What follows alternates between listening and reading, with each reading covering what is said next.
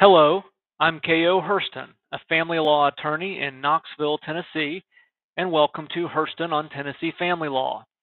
The written version of today's post appears on my blog, which is also called Herston on Tennessee Family Law. I hope you find it helpful.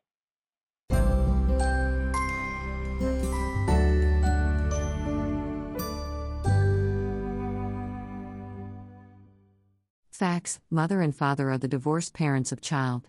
Father was ordered to pay child support of $1,600 per month. Father was also ordered to maintain health insurance for child. Mother obtained from her employer a secondary health insurance policy for child for $51.53 per month. In a post divorce modification of child support, mother requested credit for the secondary health insurance premium she paid for child's benefit.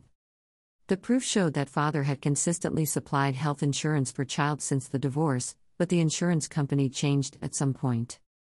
Mother argued she was unaware father was continuing to insure child because father had not provided her with the insurance card until shortly before trial.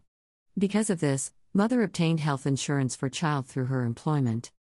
The trial court declined to give mother a credit on the child support worksheet for her secondary health insurance premium, finding that expense was not a reasonable necessity or requirement because father insured child as ordered. Mother appealed. On appeal, the Court of Appeals affirmed the trial court.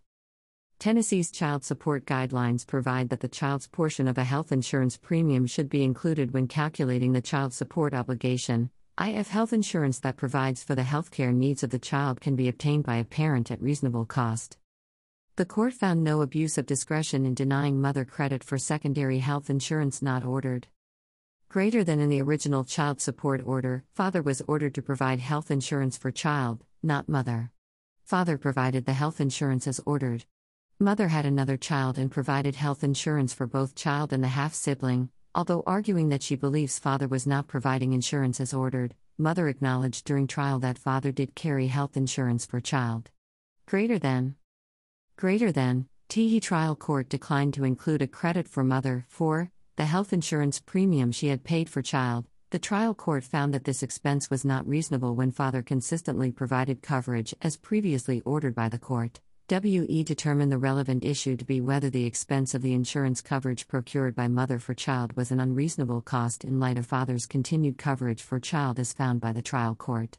If such coverage was not a reasonable cost, there is no requirement that the health insurance premium be included in the child support calculation, and as such, there would be no deviation from the presumptive child support obligation.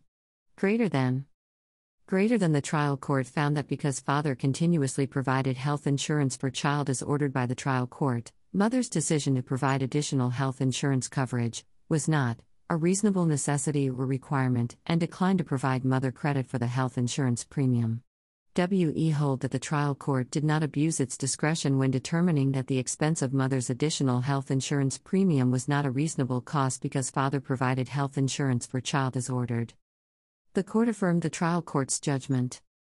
KO's comment This is the first appellate opinion I've seen addressing this common issue. Abney v. Pace, Tennessee Court of Appeals, Middle section, August 31, 2021. If you found this helpful, please share it using the buttons below.